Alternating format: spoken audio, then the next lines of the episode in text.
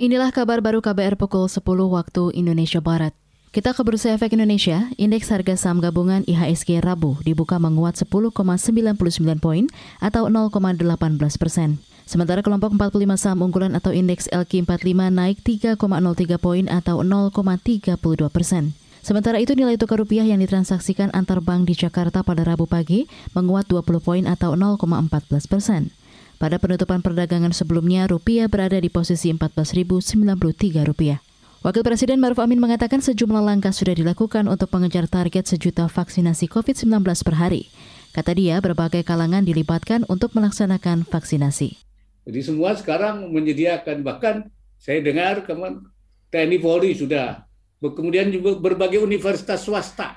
Jadi sudah seperti itu ya. usaha-usaha yang dilakukan oleh pemerintah karena itu makin hari makin naik, makin hari makin naik, dan target kita adalah satu juta per hari. Ini ini harus dicapai. Ini juga permintaan presiden.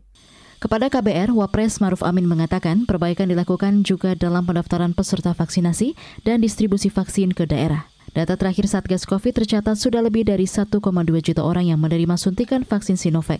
Sebanyak lebih dari 700 orang telah menerima suntikan dosis kedua. Komisi Pemberantasan Korupsi KPK mengingatkan rumah sakit untuk tidak memangkas insentif COVID bagi tenaga kesehatan. Juru bicara KPK IP Mariati mengungkap, laporan aduan pemangkasan hingga mencapai 70 persen. Kata IP, pemotongan insentif nakes dilakukan manajemen rumah sakit. Atas permasalahan tersebut, KPK telah merekomendasikan beberapa perbaikan dan satu di antaranya adalah agar pembayaran insentif dan santunan dilakukan secara langsung kepada nakes, untuk menghindari pemotongan dari pihak yang tidak bertanggung jawab.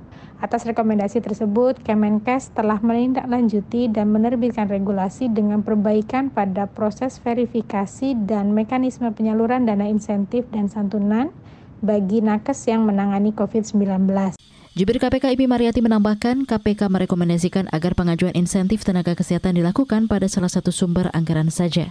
Selain itu, pembayaran insentif dan santunan tenaga kesehatan cukup dilakukan oleh tim verifikator daerah. Demikian kabar baru KBR.